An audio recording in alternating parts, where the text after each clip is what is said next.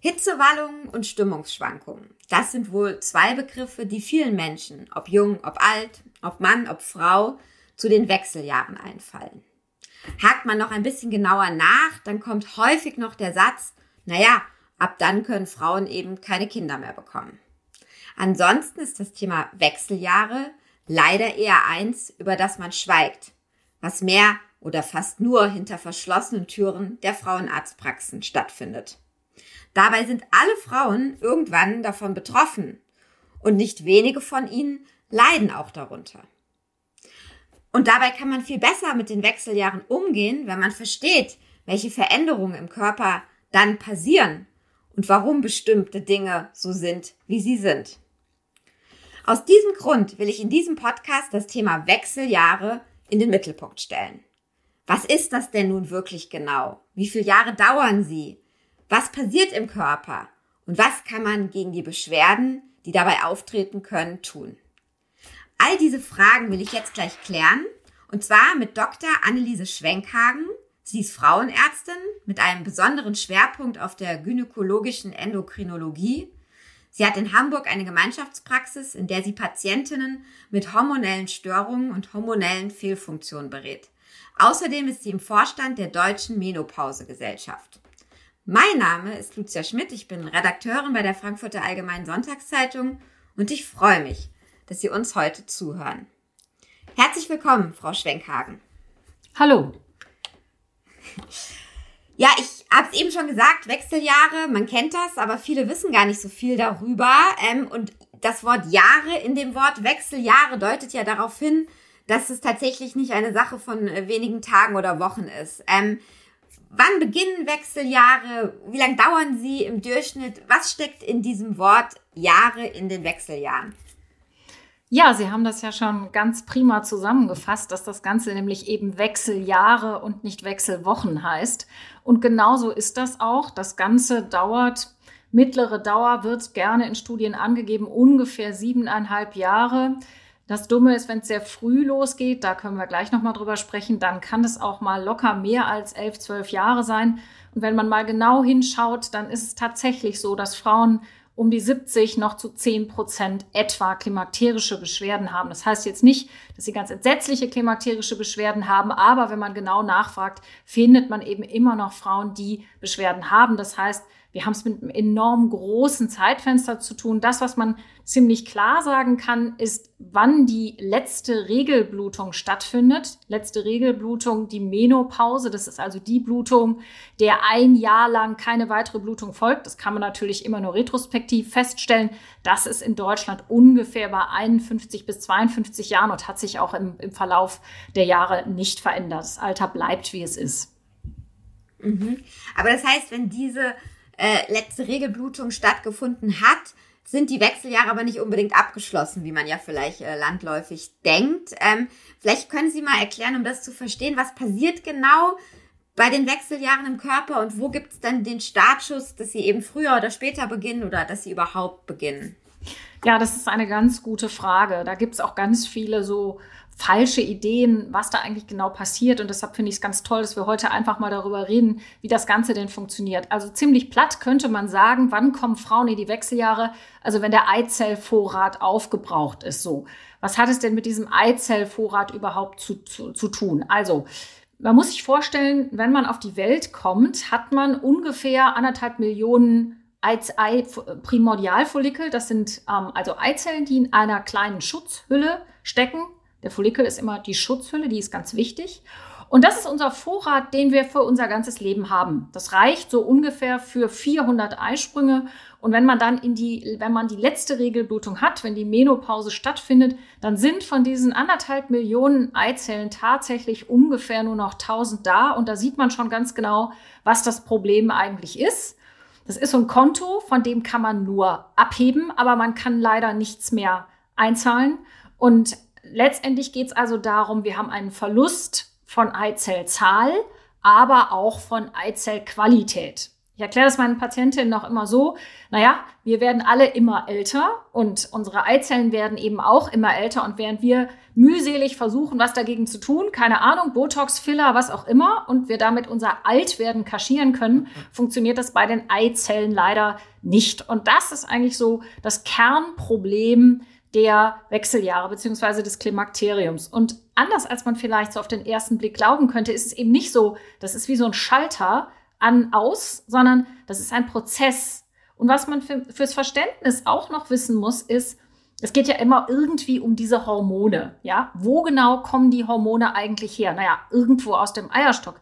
Aber wenn man mal ganz genau guckt, muss man sagen, die kommen aus diesem Eibläschen, aus der Wand des Eibläschens.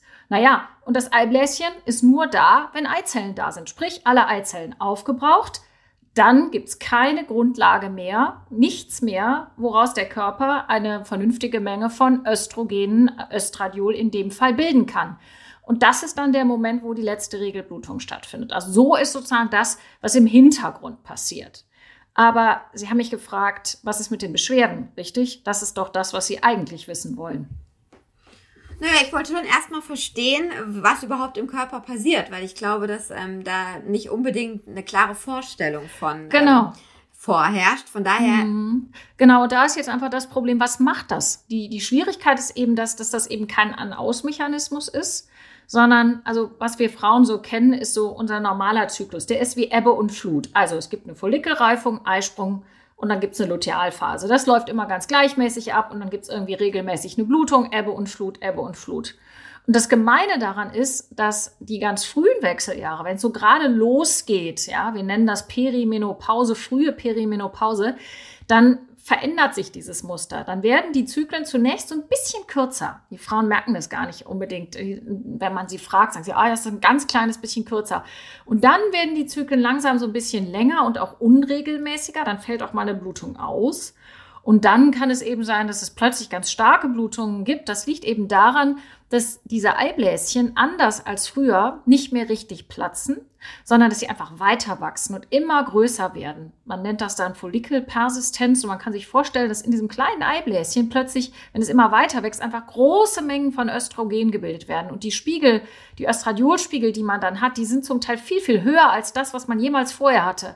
Dann bricht das Ganze in sich zusammen. Möglicherweise fällt auch die Gelbkörperphase aus. Es gibt eine totale Disbalance. Und was man dann hat, ist eben nicht mehr Ebbe und Flut, sondern es sind dann Springfluten und Tsunamis, die dann so durch den Körper rauschen und so ziemlich alles durcheinander bringen können. Und ganz typisch für diese frühe Phase, und wir reden jetzt hier von Frauen, die sind eben noch weit von der letzten Regelblutung entfernt. Wir können hier Frauen Anfang 40, Mitte 40, Ende 40, so das ist so das Zeitfenster. Und die haben dann eben Blutungsstörungen, Brustspannen, Wassereinlagerungen, die fühlen sich schlecht, die haben psychische Symptome, darauf hatten sie ja in der Anmoderation schon kurz angesprochen, Schlafstörungen, denen geht's einfach ganz schlecht. Und irgendwann wenn die letzte Regelblutung stattgefunden hat, also wenn diese Hormonproduktion quasi in sich zusammengebrochen ist, weil eben keine Eizellen mehr da sind, dann bin ich im Hormonmangel. Dann bin ich so richtig im Entzug. Und dann kommt eigentlich erst das, was die meisten Menschen so mit Wechseljahren assoziieren, nämlich die Hitzewallung, der Nachtschweiß, also richtige Entzugssymptome letztendlich. Und das ist dann das, was dann eben die meisten Frauen auch ganz klar damit assoziieren. Okay, jetzt bin ich in den Wechseljahren. Aber eigentlich gehört diese Phase davor mit den unregelmäßigen Zyklen absolut noch genauso dazu. Mhm. Ich will gleich nochmal auf diese Beschwerden eingehen, auch oh, eben vielleicht auf diese Phase, bevor man es so richtig sich klar macht ähm, und man einfach das Gefühl hat, irgendwie geht es einem komisch, man fühlt sich irgendwie merkwürdig vielleicht als Frau oder mhm. ja, nicht ganz fit, was auch immer. Aber vorher nochmal die Frage, ähm, viele Frauen beschäftigt es ja dann auch, ähm, vielleicht sogar gerade Frauen, und das ist in unserer Zeit ja immer häufiger, die relativ spät Kinder bekommen oder sich relativ spät Kinder wünschen. Ähm, bin ich schon in den Wechseljahren? Deuten sie sich schon an? Ähm, ja, komme ich dahin? Was ist eben mit meinem ähm, ja, Eiervorrat sozusagen los? Gibt es denn ähm, Untersuchungen oder man liest immer wieder von Untersuchungen, die zeigen, ob man eben schon in den Wechseljahren ist, also dass man den Hormonhaushalt ähm, untersucht. Ähm, erstens kann man das machen und zweitens ist es ja auch wichtig, äh, vielleicht das zu wissen für Frauen ähm, in Sachen Verhütung. Also wie lange muss ich in den Wechseljahren noch verhüten, wenn ich eben nicht mehr schwanger werden will? Wie sieht das aus mit Tests? Absolut. Das sind ganz wichtige Fragen und das ist auch die Frage, mit der wir ganz oft konfrontiert werden. Also gibt es irgendeine Laboruntersuchung, mit der man feststellen kann, bin ich schon in den Wechseljahren? Und da ist eben genau das Problem, was ich eben geschildert habe in der frühen Phase der Wechseljahre, da schwanken die Hormone so stark und ich kriege immer nur eine Momentaufnahme. Und es kann eben sein, dass ich eine Momentaufnahme habe, bei der sieht es alles ganz typisch nach Wechseljahren auf, das, aus. Das Östradiol ist ganz niedrig und die Gonadotropine, das ist FSH und LH, das sind die Hormone, die den Eierstock stimulieren. Die sind dann ganz hoch, weil der Eierstock eben nicht mehr arbeiten will. Und dann gucke ich sechs Wochen später nach und dann ist alles völlig normal und die Frau hat sogar wieder einen Eisprung. Und ich muss ihr sagen, wissen Sie, mit dem Labor können Sie einfach auch noch schwanger werden. Ähm, da muss man einfach sich noch um die Verhütung kümmern. Und es gibt so eine Regel der Weltgesundheitsorganisation, die sagt, na ja, wichtiger als jedes Labor ist eigentlich die Frage, was ist mit dem Blutungsmuster? Und man kann so ganz grob sagen, bei Frauen unter 50 ist die Luft erst nach zwei Jahren Blutungsfreiheit rein. Also da ist die Wahrscheinlichkeit klein, dass sie noch schwanger wird, ganze zwei Jahre. Und wenn Frauen über 50 sind, sagt man, braucht es ein Jahr. Jetzt gibt es noch einen Labortest, den sogenannten AMH-Test. Da will ich kurz drauf eingehen. Der reflektiert so ein bisschen, wie viele Eizellen habe ich denn noch in meinem Eierstock? Und es wäre ja so schön, wenn einem dieser Wert sagen könnte, muss ich noch verhüten, bis wann kann ich schwanger werden? Das Problem ist aber, der ist relativ ungenau und wir sehen auch immer, selbst wenn der ganz, ganz niedrig ist, ähm, gibt es immer noch Frauen, die bluten regelmäßig und die haben auch noch regelmäßig Eisprünge. Das heißt, die können noch schwanger werden und die müssen auch noch verhüten. Trotzdem muss man natürlich sagen, wenn man über 40 ist, ist einfach die Wahrscheinlichkeit auf eine Schwangerschaft, wenn man sich ein Kind wünscht, die ist eben einfach leider klein. Es ist so eine sehr schwierige Sache. Das hat eben, diese Medaille hat eben zwei Seiten. Je nachdem gucke ich durch die Kinderwunschbrille oder gucke ich durch die Verhütungsbrille? Und im Zweifelsfalle muss man eben in dieser Phase noch verhüten. Da gibt's aber auch eine Menge Möglichkeiten, wie man das gut und sicher hinbekommen kann. Mhm. Ähm, da hatten wir auch schon mal einen anderen Podcast zu. Vielleicht können wir das an der Stelle sozusagen als kleine Werbepause äh, reinschieben. Ähm, genau, also wir haben auch schon mal über das Thema Verhütung gesprochen, auch über die Frage, was genau sich für Frauen in den Wechseljahren ähm, anbietet. Jetzt bleiben wir mal bei dem Thema der Beschwerden ähm, in den Wechseljahren. Sie haben vorhin angesprochen, dass es so eine relativ große Zeitspanne gibt oder häufig eine größere Zeitspanne, in der Frauen an sich eben psychische Veränderungen wahrnehmen, die sie vielleicht gar nicht so richtig deuten können, die aber am Ende tatsächlich mit den beginnenden Wechseljahren zusammenhängen. Was ist es genau und mit was kämpfen die Frauen, die dann zu ihnen kommen? Ja, das ist ein ganz, ganz wichtiger Punkt, der auch in den letzten Jahren zunehmend in den Fokus gerückt ist. Und das Problem ist einfach, dass diese Phase im Leben, ich sag mal 45, 50 plus, einfach eine ganz schwierige ist. Auf der einen Seite hat man da einfach diese klimakterischen Beschwerden, die irgendwie gemanagt werden müssen. Dann ist das ein Alter, wo man plötzlich auch chronisch krank werden kann. Das wird einfach häufiger. Und dann geht so irgendwie um den Blick in den Spiegel. Ja, ich hatte mich jünger in Erinnerung und da fragt man sich, kann ich was dagegen tun? Und dann merkt man, dass die körperliche Leistungsfähigkeit abnimmt. Die Familienstruktur ändert sich, in der Partnerschaft ändert sich. Möglicherweise brauchen die Eltern Hilfe. Ja, dann ist die Frage, was ist im Job? Das kann von Langweile und Frustration bis zu einer maximalen Herausforderung gehen. Dann wenn ich ein bisschen später gucke, Ausscheiden aus dem Arbeitsprozess, ja, äh, sexuelle Schwierigkeiten und, und, und. Das ist so eine Situation. Jetzt kommt da auch noch Corona dazu. Das erleben wir auch in der Sprechstunde, dass das wirklich einfach auch die Frauen sehr belastet hat, dass wir einfach äh, hormonelle Veränderungen haben, die was mit der Psyche der Frauen machen können und eben das, was man so als Live-Events bezeichnet. Und das ist einfach ganz schön viel, was Frauen da aushalten müssen. Und ich habe vorhin schon über diese Hormon-Tsunamis gesprochen. Wir gehen heute davon aus, dass diese Hormon-Tsunamis, diese extrem starken Schwankungen einfach das ähm, Hirn, also die, das, das, das Neurotransmittersystem einfach instabil machen können. Und wir beobachten, dass Frauen, die früher schon mal eine psychiatrische Erkrankung hatten, die zum Beispiel schon mal eine Depression hatten oder ähm, eine prämenstruelle dysphorische Störung. Das ist so die Maximalversion von einem prämenstruellen Syndrom, was ja auch viele Frauen kennen. dass diese Frauen eben ein besonders hohes Risiko haben, dass genau in dieser Lebensphase es nochmal kracht. Ja, das ist einfach zu viel. Und dann muss man eben einfach gucken, was genau hat die Frau? Ist es tatsächlich eine manifeste Depression? Oder ist es einfach nur ein bisschen, sagen wir mal, klimakterische Veränderungen? Und dann muss man sehr genau hingucken, was braucht die Frau jetzt? Muss ich die hormonellen Schwankungen beruhigen? Muss ich das Stimmungssystem beruhigen?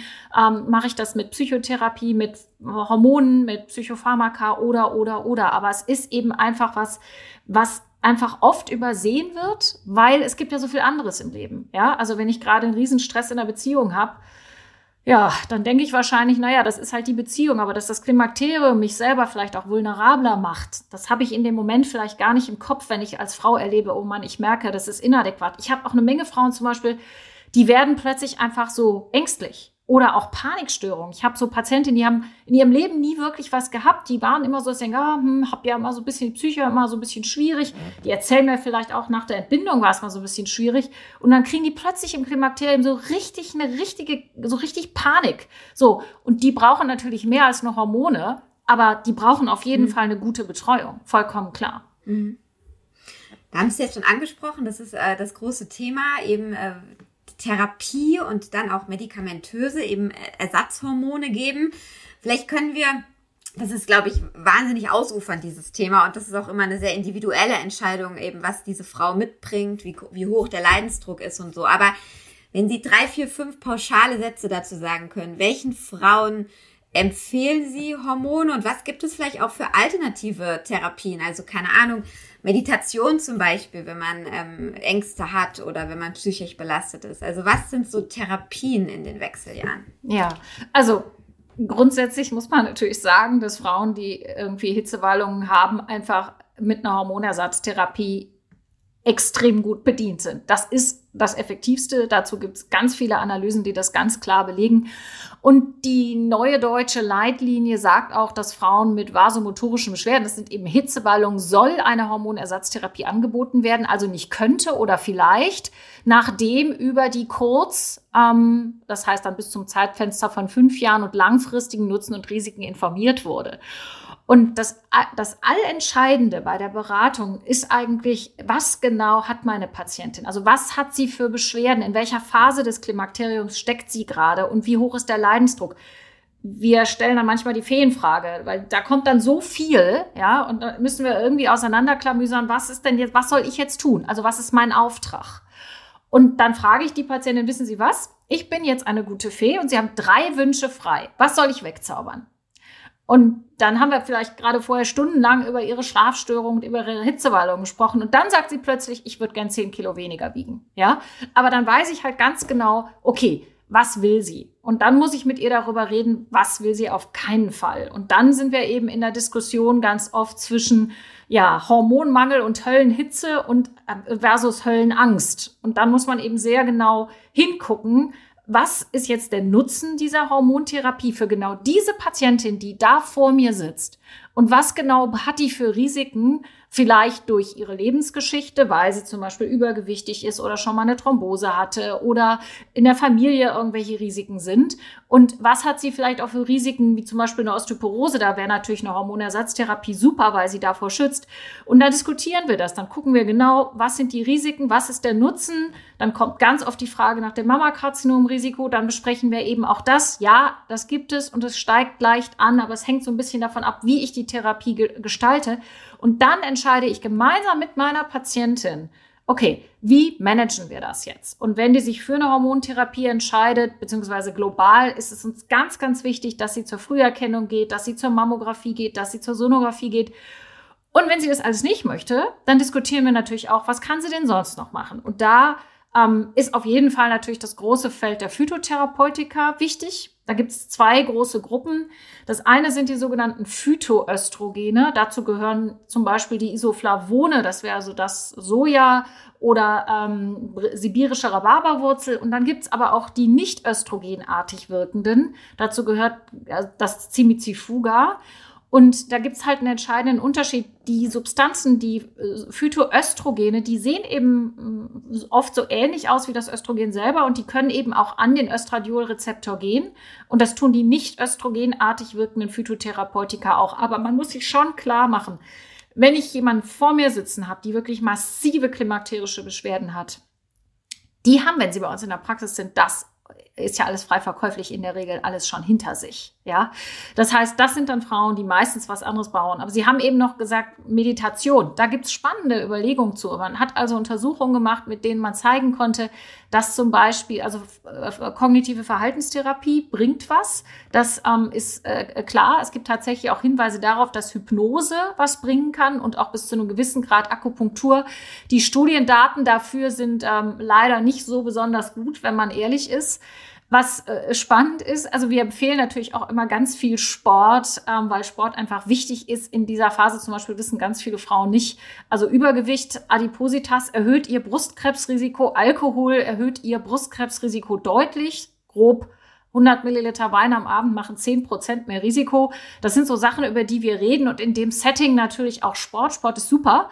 Aber leider hilft es nicht gegen Hitzeballung. Aber es ist gut für die Psyche, es ist gut für viele, viele andere Aspekte. Deshalb gehört das natürlich auch immer in dieses Gesamtpaket. Das heißt, wir gucken so eine Patientin nicht an mit dem Fokus, okay, Hitzewallung, hier ist das Rezept für die Hormone, sondern was hat die sonst noch so? Ja, auf was müssen wir aufpassen? Wo können wir noch was verbessern? Ja, wie gut ist die für die folgenden Jahre aufgestellt? Nicht nur für jetzt, sondern ich meine, wir werden alle sehr alt. Und es ist eben nicht so, mit 50 ist man nicht alt. Da hat man noch viel Leben vor sich. Und da kann man noch ganz viel beeinflussen, ähm, in welche Richtung das gehen soll. Will ich, also will ich jetzt einfach auf der Couch weiterleben oder möchte ich mit 70, 80 einfach auch noch aktiv am Leben teilnehmen? Und die Entscheidung, wie das gehen wird, die fälle ich eben in dieser Lebensphase. Mhm.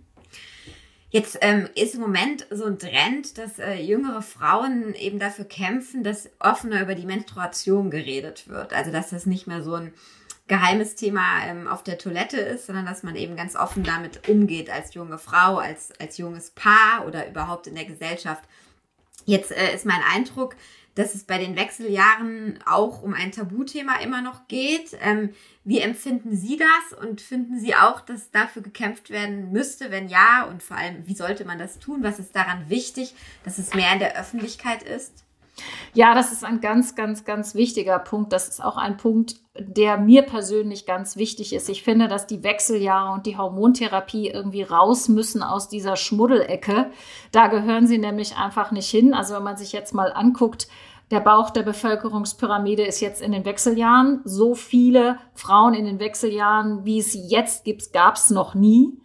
Und ich habe vor einiger Zeit einen Artikel einer ihrer Kollegen gelesen, eines, ähm, der, hat, der war übertitelt mit Alt, ich weiß Mann. Also der Hintergrund war, dass wenn man als Mann über 50 ist, da hat man, steht man unter dem Generalverdacht, ein alter weißer Mann zu sein. So. Und ähm, bei Frauen über 50 hat sich das aber tatsächlich wirklich stark verändert. Also mein Eindruck ist, wenn Sie auch mal so Frauen wie Kamala Harris angucken, dass es viele Frauen über 50 gibt, denen heute zugetraut wird, dass sie die Welt retten. Ja, das ist einfach ein völlig anderes Bild, was Frauen heute haben. Die sind sehr viel aufgeklärter, die haben sehr viel mehr Selbstbewusstsein. Ähm, das ist einfach eine völlig andere Gruppe von Frauen als die noch vor zehn Jahren. Und ich glaube, Wichtig ist so, dass wir dieses Thema Wechseljahre, deshalb freue ich mich auch sehr, dass Sie sich entschieden haben, diesen Podcast heute zu machen, einfach, einfach aufklären darüber, was da passiert und was man dagegen tun kann, dass man das eben nicht aushalten muss, sondern dass es Möglichkeiten gibt, das auch irgendwie händelbar zu machen und dass man dann auch ganz viele Möglichkeiten hat, eben auch als Frau über 50. Und ein Punkt, der dabei einfach ganz wichtig ist, ist einfach offen mit dem Thema umzugehen. Und insofern haben da die jüngeren Frauen und die Frauen in dieser Altersklasse absolut was gemeinsam. Ein offenerer Umgang mit den Themen, die Frauen einfach auch von Männern unterscheiden. Das war jetzt ja schon mal etwas sehr Positives. Ansonsten, wenn man, also ein sehr, sehr interessantes Gespräch, aber natürlich auch für Frauen, die vielleicht die Wechseljahre noch vor sich haben und auch ein bisschen beängstigend, was da auf sie zukommt oder die, die vielleicht gerade mittendrin stecken. Haben Sie denn noch was Positives? Kann man sagen, na, wenn man diese Wechseljahre geschafft hat, dann ist die Frau aber in sich total äh, gesettelt und weiß, wo sie hinkommt und wo sie hin will? Ähm, oder was geben Sie Ihren Patientinnen noch mit, was es vielleicht auch an Positiven an den Wechseljahren gibt, außer den Beschwerden äh, oder die, die, die Veränderungen, die wir jetzt gerade besprochen haben? Naja, also wenn man mal ganz ehrlich ist, muss man sagen, also die Wechseljahre an sich sind leider für den ganzen Teil von Frauen erstmal kein Vergnügen. Und wenn man so richtig nicht mehr schläft und einfach schwitzt und es ist alles schrecklich, ja, also ehrlicherweise, dem kann man echt nichts abgewinnen. Aber die gute Nachricht ist ja, man muss keine Angst davor haben. Es gibt ganz viele Ärztinnen und Ärzte, die sich mit diesem Thema beschäftigen. Es gibt die Frauenärztinnen mit Frauenärzte, mit denen kann man über diese ganzen Themen reden. Daran kann man was machen und das Leben ist keinesfalls zu Ende wenn man 50 ist, sondern man hat eigentlich noch eine ganze Menge Leben vor sich. Und es ist vielleicht sogar ein kleines bisschen von Vorteil, so blöd die Wechseljahre vielleicht sind, weil das so eine, ein Moment ist, wo man nochmal darüber nachdenken kann, dass man merkt, oh, hier muss ich mich vielleicht noch mal um das eine um, oder um das andere kümmern und ich kann dann meinem Leben einfach noch mal so einen Drall geben ähm, in die richtige Richtung. Ich kann irgendwie noch mal was entscheiden. Es läuft einfach nicht immer weiter so vor sich hin, sondern ich werde da so notgedrungen, zumindest beim Teil der Patienten einfach dazu gebracht, noch mal zu überdenken, was ist eigentlich gerade wichtig und nötig in meinem Leben und da kann viel Positives draus erwachsen. Ja, das ist doch ein schönes Schlusswort. Ja, liebe Frau Schwenkhagen, besten Dank für diese vielen Infos und ja, das, das wirklich tolle, interessante Gespräch. Ähm, schön, dass Sie wieder hier waren im Podcast. Und ähm, Ihnen, liebe Hörerinnen und Hörer, besten Dank für das Interesse an diesem Thema und auch an unserem Podcast. Und ich freue mich natürlich, wenn Sie auch beim nächsten Mal dabei sind, ähm, wenn Sie uns folgen oder unseren Podcast abonnieren. Wenn Sie mal ein Thema besonders interessiert, was wir hier mal aufgreifen sollen, dann können Sie mir auch gerne schreiben unter podcast-gesundheit.faz.de. Ja, Ihnen alles Gute und bis zum nächsten Mal.